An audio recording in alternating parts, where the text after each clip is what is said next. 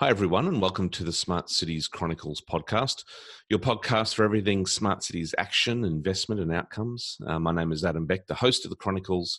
Uh, I'm also executive director at the Smart Cities Council in the Australia and New Zealand region.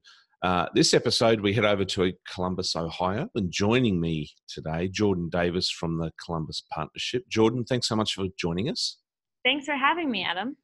Pleasure. Um, looking forward to this one, Jordan. Um, many folks around the world outside of the US have uh, have taken a keen interest, of course, in the uh, the smart cities program in the US mm-hmm. and and Columbus, Ohio, um, getting that big prize many years ago. So um, I haven't really spent much time talking to anyone on the ground, so I'm excited about this one. Um, and what we might do uh, for our listeners, let's sort of um, uh, get a bit of a bio on yourself, uh, and then we might sort of transition to the organisation and hear a little bit more around uh, the Columbus partnership. Let, let's start with you uh, in the first instance.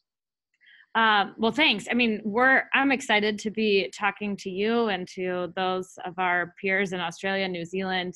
Uh, we've had some people in the states, and we've gotten to tour around. I've really loved every conversation we've had um, with those um, in your neck of the woods. But my my background comes from being in the center of intersections between the public and private sector and advancing economic development to other community issues around talent retention and education um, and, and so many issues in between and when we think about where the future of our region and our community is going transportation is a huge part of that. In Columbus, we are the fastest growing city in the Midwest, and we're bigger than we ever have been. So we have new problems that our communities never faced before, and our future is inevitably going to have uh, more issues and challenges we're going to have to grapple with as it comes to growth. And transportation's right in the center of that. And unlike decades we've had before, we have technology as a tool in our toolbox. And so I'm really excited to bridge the gaps between the expertise and intellectual capital that the private sector has really advanced over uh, many decades and marry that with the public sector mission which is to convert that these systems to public good. So that is my background and what i work on every day and the convergence of smart cities here on the ground in columbus. And um, and the organisation itself, Jordan, the Columbus Partnership. Now, I, I, note that Smart Columbus, being the overall initiative, is uh, is one that is uh, sort of a, a, a journey between you know a number of people, the city, but the Columbus mm-hmm. Partnership itself. Can you tell us a bit about that? Yeah, it's pretty unique. Um, the model that maybe many people are familiar with would be like a chamber of commerce. Mm-hmm. So, a group of businesses that are coming together. The difference is is that the Columbus partnership exists to advance what's good for the community, so community priorities, and then we work with the private sector to bring them together to to advance that. So one of our mottos is leave your selfish interests at the door, bring your community interests to the table. So we don't do any direct services to help the businesses short-term bottom line. Everything we're doing is long-term community uh, prosperity oriented work. And we bring together the private or large employers uh, to support these types of big goal uh, initiatives in our community. And how long has it been around for? About 15 years now. Uh, probably its you know most substantial version of itself since 2010 mm. okay so um, okay, that's good. That's a good backdrop. So let's let's kind of break down this timeline a little bit, and um, can we start by um, now refresh my memory? When did you get the fifty million dollar grant? That so would have 2016. been 2016. Okay, so um, the lead up to 2016, the the the the sort of the scoping and the preparation of of the grant. Can you give us a sense of that moment in time and and how, how, it went. Well, were you around at that time? Yeah, I was. Yeah? I was okay. The grant writing team, and yeah, I mean, honestly, it was such a unique challenge that was presented for a community to come together and think about. Wow, if you could have this amount of money, how would you use technology and transportation to improve people's lives? It's not oftentimes that you have such an imaginative prompt. You know, it mm-hmm. wasn't very narrow, it was very broad. And uh, we got all of our stakeholders in a room. And we even got a satellite office in a incubator space. And we all collectively kind of worked out these ideas that we thought were needed based off of community engagement we had done or perspective from other projects people had tried to pursue in the past and an understanding of where technology was going. So it really was um, a, a dreamlike environment, but it was highly collaborative from the very, very beginning. We had our utility involved. Um, the effort was led by our city, City of Columbus. We had Battelle, which is a private research institution, as well as uh, the Ohio State University. So the university as well, and then the private sector via the Columbus Partnership. Uh, we had our regional planning commissions and uh, transit authorities. So it was such a multi stakeholder process and team that had come together around the grant. And that was why we were able to align local investment to match the federal dollars. And one of our uh, theories was that we didn't want this to just be a grant that would start and stop or would be just executed in a department. We really wanted this to be a community wide transformation. And we felt like we had to make that known in our application. So we aligned about $90 million of new investment that our partners would make towards the collective goals of the effort. And that's uh, was a huge differentiator for us. It, we had about 20 different partners help us get to that $90 million mark. And since then, we're at about 700 million of aligned investment in our community. We've really been able to drive up a bunch of momentum and um, a lot of energy and new uh, new commitment and investment towards the the future of transportation and smart cities. Wow, I, I mean that that um, that power of leveraging sort of the private sector capital or, or 3rd mm-hmm. third sector capital is is phenomenal. Is this um, how does this how does this particular sort of project and grant fit with similar things that have happened in Columbus? I mean, is this a big deal kind of thing? Absolutely is a big deal. I mean, I think it was a big deal because there was only one winner of the challenge. Yeah. So to walk away as the sole winner for the United States, that's that's a huge deal, and it would have been a huge deal for any city. Mm. Uh, but in terms of the partnership and how significant was the coming together of the community to make this happen, that's very much ingrained in our DNA. That is something we do time and time again on a lot of different issues. So that we call that the Columbus way, and that's how we expect things to get done here. So that was very much natural for us. Yeah, I, I must admit, um, I don't tell anyone. Uh, I was I, I, was in the US at the time when uh, when Portland was putting in their bid, right? Because oh, yeah, because yep. because they they kind of got to the the short list as well, and um, they mm-hmm. were uh, they were very confident. so yeah, yeah. and then and then and then the the the award uh, the award winner came out being Columbus, and we thought, really, oh, that yeah, wasn't meant to be.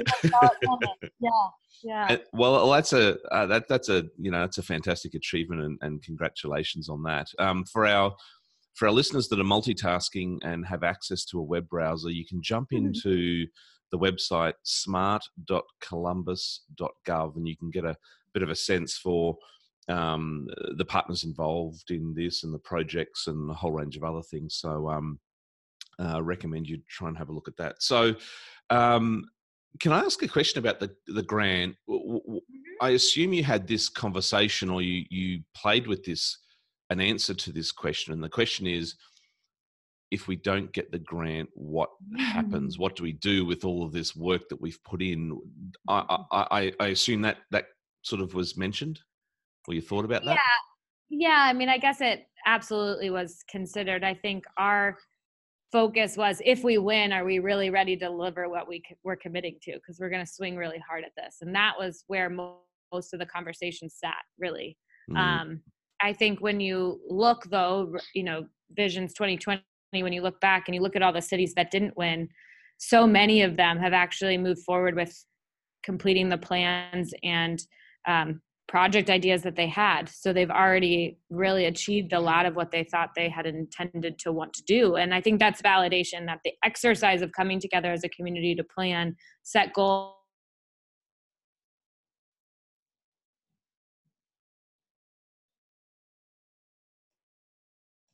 I'm I'm pretty confident if I would have would think back and we were not in the position we're in, we would have found a way to do some of what we had hoped to get done as it is.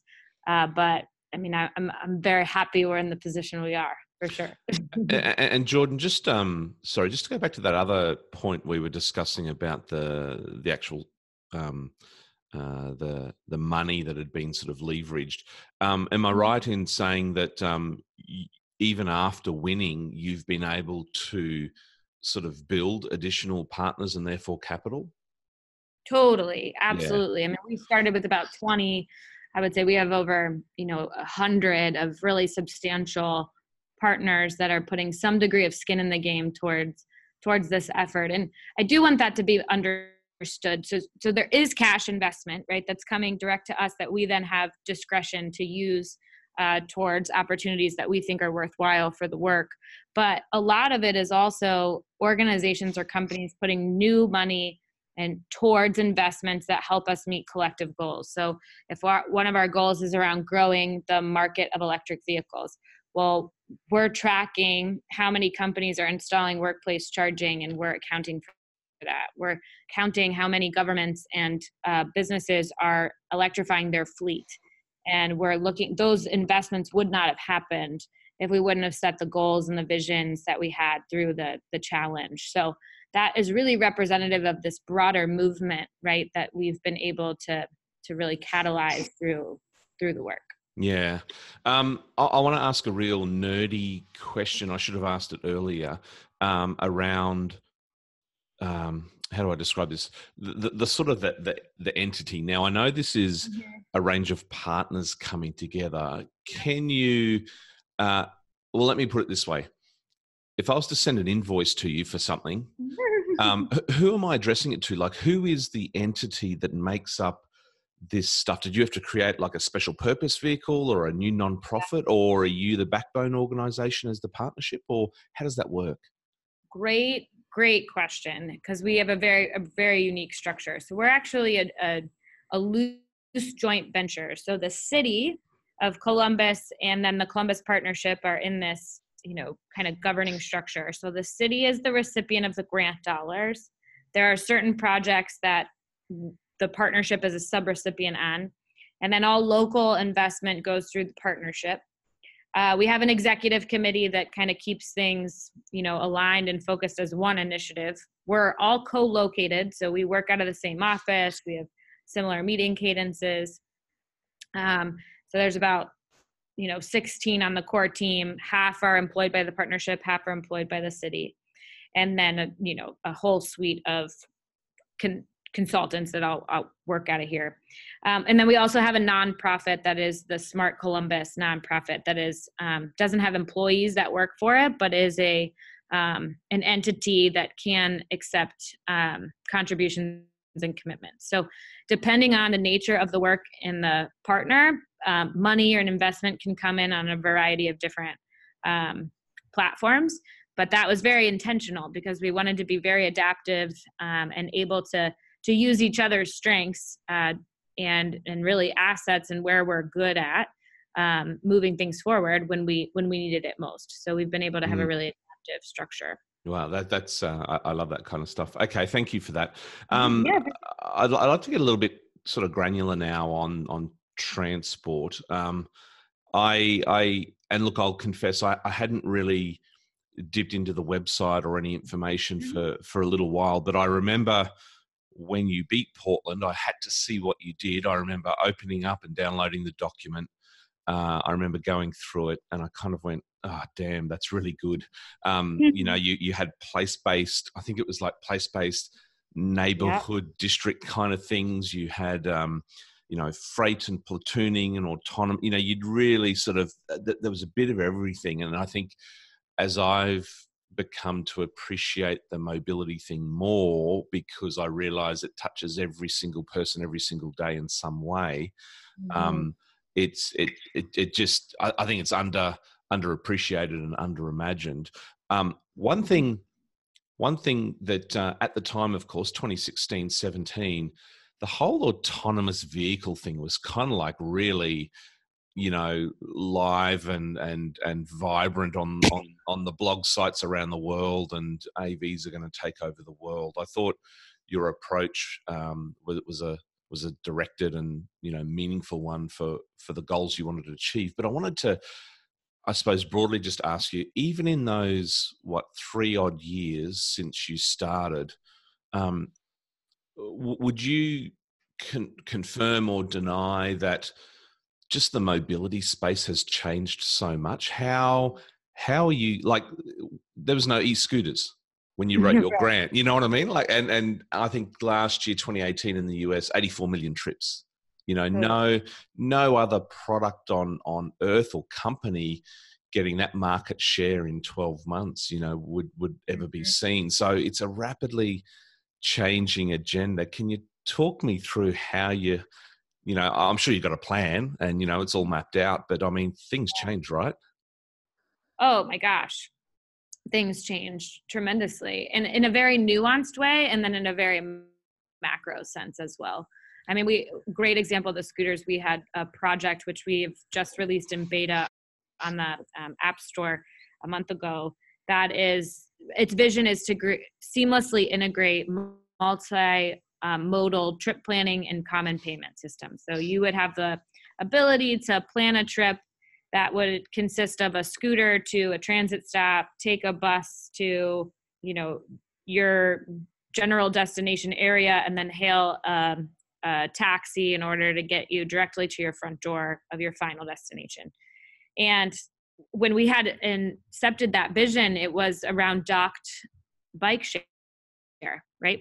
So the amount of players in the ecosystem was pretty narrow and focused. In the matter of you know very short amount of time we're talking you know four or five new private partners that need to be incorporated just from the scooters. Um, and that doesn't even consist of the other companies that have emerged in micro transit so that that ecosystem has grown tremendously at a more macro level.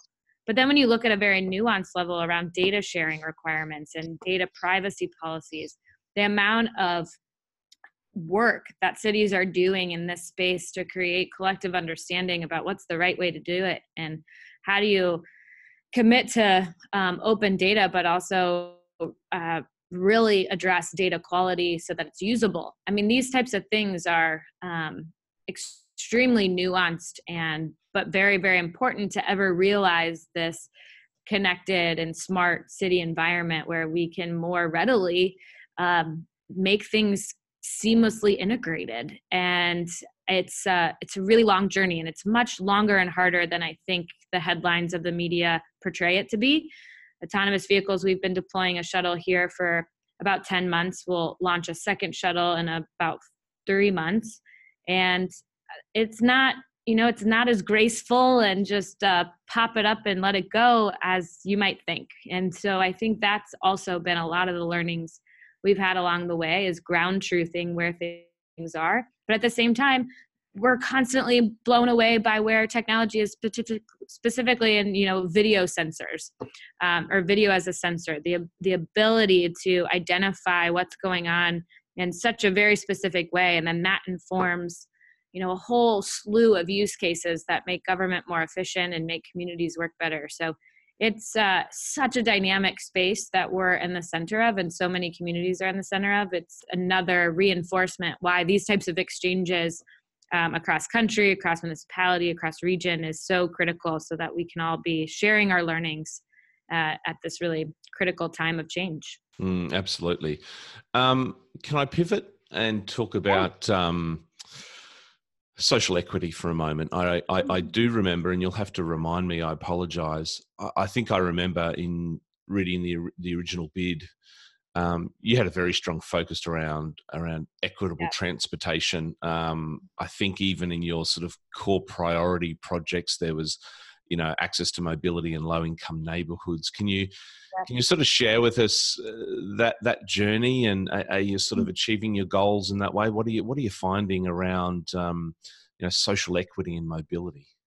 Well, I mean that is the north star of our program. We want technology to work to solve real problems, right, and to solve real problems for the people that need it most. And our mayor is very forward thinking on these issues and has set an expectation that mobility needs to be the great equalizer of the 21st century. And it we all have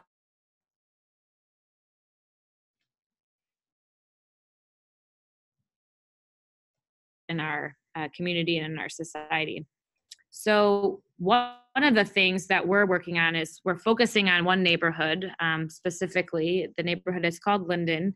It is one of um, our, our lowest income areas in our community and associated with that are a, a wide um, menu of problems that residents there are confronted with.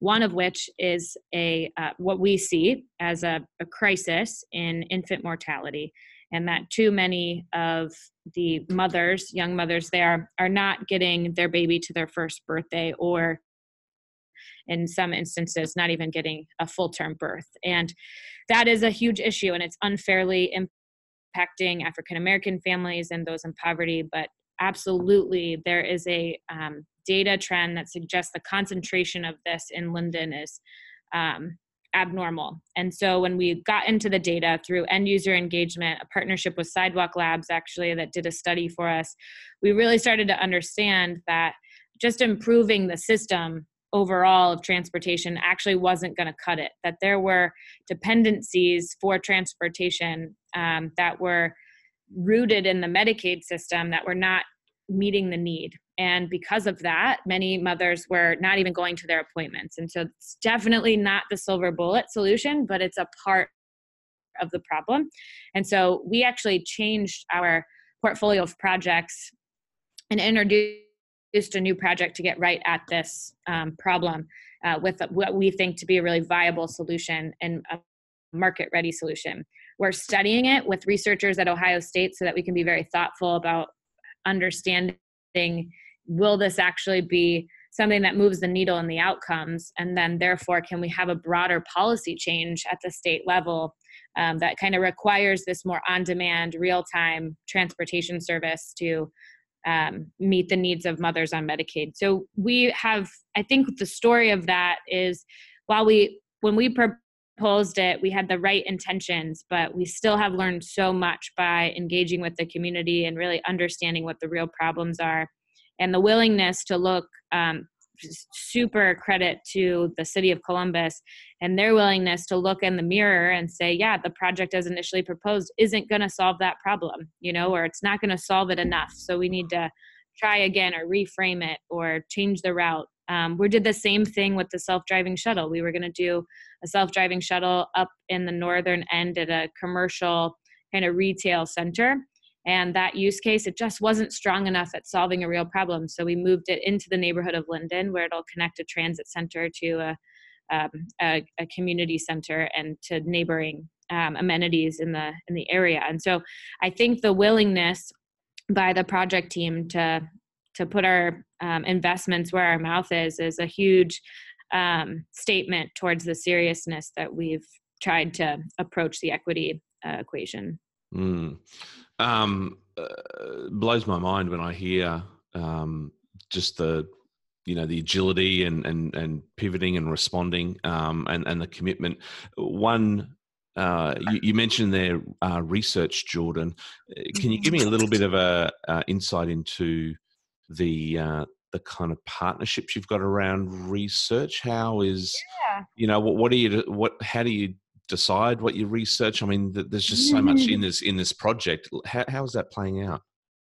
I mean, I will be honest. When we, when we got involved in this, it was easy to say these will be research pro- projects, but it is so hard um, to to really shape it. And I think that you're getting right at that point with your question. Um, there are some really interesting things that we're going to prove out, but how do you make them something that's really controlled and um, that can really produce some scalable insights and some really, I think, um, groundbreaking objective truths that will help other people um, build off of what we've been able to do. And so we've partnered with The Ohio State University as our primary research partner. They've put in $2 million into new research that they've matched uh, researchers in the university with projects and kind of scoped a project from there. Um, and then we also have a partnership with the National Renewable Energy Labs, funded by the Department of Energy. We have a um, a researcher in residence from the labs that is connecting dots for us from researchers in the system to our project around transportation and electrification and battery research and all of that. Um, you know, it it ranges in the research that we're doing. We're doing it from very much, you know, full project evaluation to insights based off of behavior. So we have a partnership with a, a professor in looking at how do people perceive electric vehicles and how that perception emotes a brand, right? Um, that they either associate with or not. And uh, they're studying our ride and drive program. We'll do about 12,000 test drives, and they've surveyed um, all of these participants and are doing a pretty comprehensive look at how people adopt sustainable technologies in their daily lives. Uh, electric vehicles being one of the biggest things a person can do um, to solve for GHG emissions. So it's been kind of cool to find all these um, real experts, right? And to be able to connect them. We've partnered with Harvard on a few projects and writing case studies and uh, doing student projects. We've also done capstone work with um, senior courses. We probably do about three or four classes a year um, with graduate programs. So it's been uh, it's been a huge priority for us, but it's not something that just happens casually. It takes a lot of intention and time to really scope out and and ask the right questions about what problems do we think we can solve, what insights do we think we can generate that are of interest. So it's a it's a huge part of it. And and for our listeners, um, I reiterate the uh, the recommendation to jump on the website uh, for Smart Columbus. There's a uh, a huge range of um, uh, case studies, examples. You, have you've, you've been publishing impact reports from from the uh, from the project. Um, there's a lot of sharing going on here, which is which is sort of delightful. Um, probably a couple of questions left, Jordan. One is um, I kind of sit here and I listen and um, I look at the website and I think to myself, um, how much of this is planned versus sort of just organic? I mean this is this mm-hmm. is there's like what, is there a playbook you're following here? Or is it sort of just you know you're, you're agile you you respond to needs you've got some priorities? How how, how does this sort of manifest as a, a project that stays together and sticks together? Well there's a little bit of both i mean the federally funded projects do have a very rigorous um, set of plans that the team is following and concept of operations documents, all of which are published on the playbook as you um, referenced on our website, so that people can have those extensive engineering documents and kind of know uh, the course that we've charted for ourselves. But then there is a whole nother side of the DNA of our initiative that is absolutely more agile and responsive. One example, we're building um, a really modern contemporary data management platform from the ground up and it is done with user needs of communities in mind and um, project managers and people within cities and within nonprofits and academia that need more sophisticated systems to handle real-time data that is de-siloed and brought together from a lot of different systems. And so it is um, one heck of an investment and an undertaking. We have about 35 developers that work here every day um, building it. Wow. but it's um totally agile right? Like we can't tell you you know 3 months from now what's the feature set because we're validating it as we go. And every 2 weeks we um, scope and we can move things around in our timeline based off of needs as we're talking to end users and we're scoping out pilots for the platform. Um, we can start to move our, our timelines around. So that's been a tremendous effort and it's very different right than the traditional waterfall approaches. It's very much within the spirit of technology and agile methodology and that has been something that those principles of agile is something we've tried to take from the collective central management of the initiative too is really thinking of things in a in a sprint like uh, framing so mm-hmm. that because we know so many things are variable and we're we're sticking our neck out further than our community's ever done on certain issues and some's welcome and some's not resonating. So um, you know it's it's worth our investment to change course sooner rather than later. So fail fast and um, take those learnings and apply them uh, to be more successful in the next you know few weeks. So we try internally to have very open communication. We have no offices. We are totally open floor plan across all of our partnering organizations here. We have about 50 people in this office. Um, yeah, and we're just we're trying to embrace that kind of agile work style while also respecting you know the rigor of some of the engineering projects that they call for with uh, federal dollars as well Mm, I love it. Um, so, la- last question now, Jordan. You know, the next 12 months, uh, what does it look like and wh- what are you most excited about? Whew. Um, I would say the next 12 months might be the most dynamic of this entire journey. Uh, we are uh, we're coming up towards the final um, the final stint of the grant dollars. So mm. you know we have two grants and one ends next year. The one the, the big one ends in 2021. Um, but as I mentioned before, when we applied, this was never intended to be a start and stop. It's not that we've arrived at being smart, right? Mm. This is mm. a journey. You're not, there isn't a destination. And I think of all things that we've learned, we've learned there's more to do, right? And we're not done. These were just demonstrations um, to help inform bigger bets we need to make as a community about how we move forward and be future ready for for um, what's to come. So, for me, what I'm most excited about is the a community alignment to occur all over again on an- another set of ambitions. And for the um, appetites uh, to really be transformed into new action on uh, what is new and next for our community um, and i think the process is is what i am most excited about is to watch how the conversation has changed from three years ago when we knew very little about what the technology held, but we thought that the promise was worthy enough to to commit to do it. And now we know so much more. Um, where do we think the where do we think we can make the most traction and what have we not tried that now needs to be tried and there's something else there so i really look forward um, we're in those conversations now they've been very fruitful and substantial i'm excited for the you know next 12 months of really digging in and um, thinking about how we sustain this beyond the grant. Well, Jordan, I'm, i wish you and the team um, all success. Um, you have you have promised that you're going to come out to Australia next year, and I'm going yes. to try. I'm going to try and make that happen. So we'll we'll work through something there. But for now, we need to. Uh, unfortunately, we need to uh, we need to sort of wrap there. So um, uh, thanks so much uh, for joining us today. Yeah, thanks so much for having me. I really would look forward to uh, coming out and learning all that you guys are doing out there. Fantastic. Thanks so much. So, for our listeners, that's Jordan Davis being with us today, director at Smart Columbus, working with the Columbus Partnership.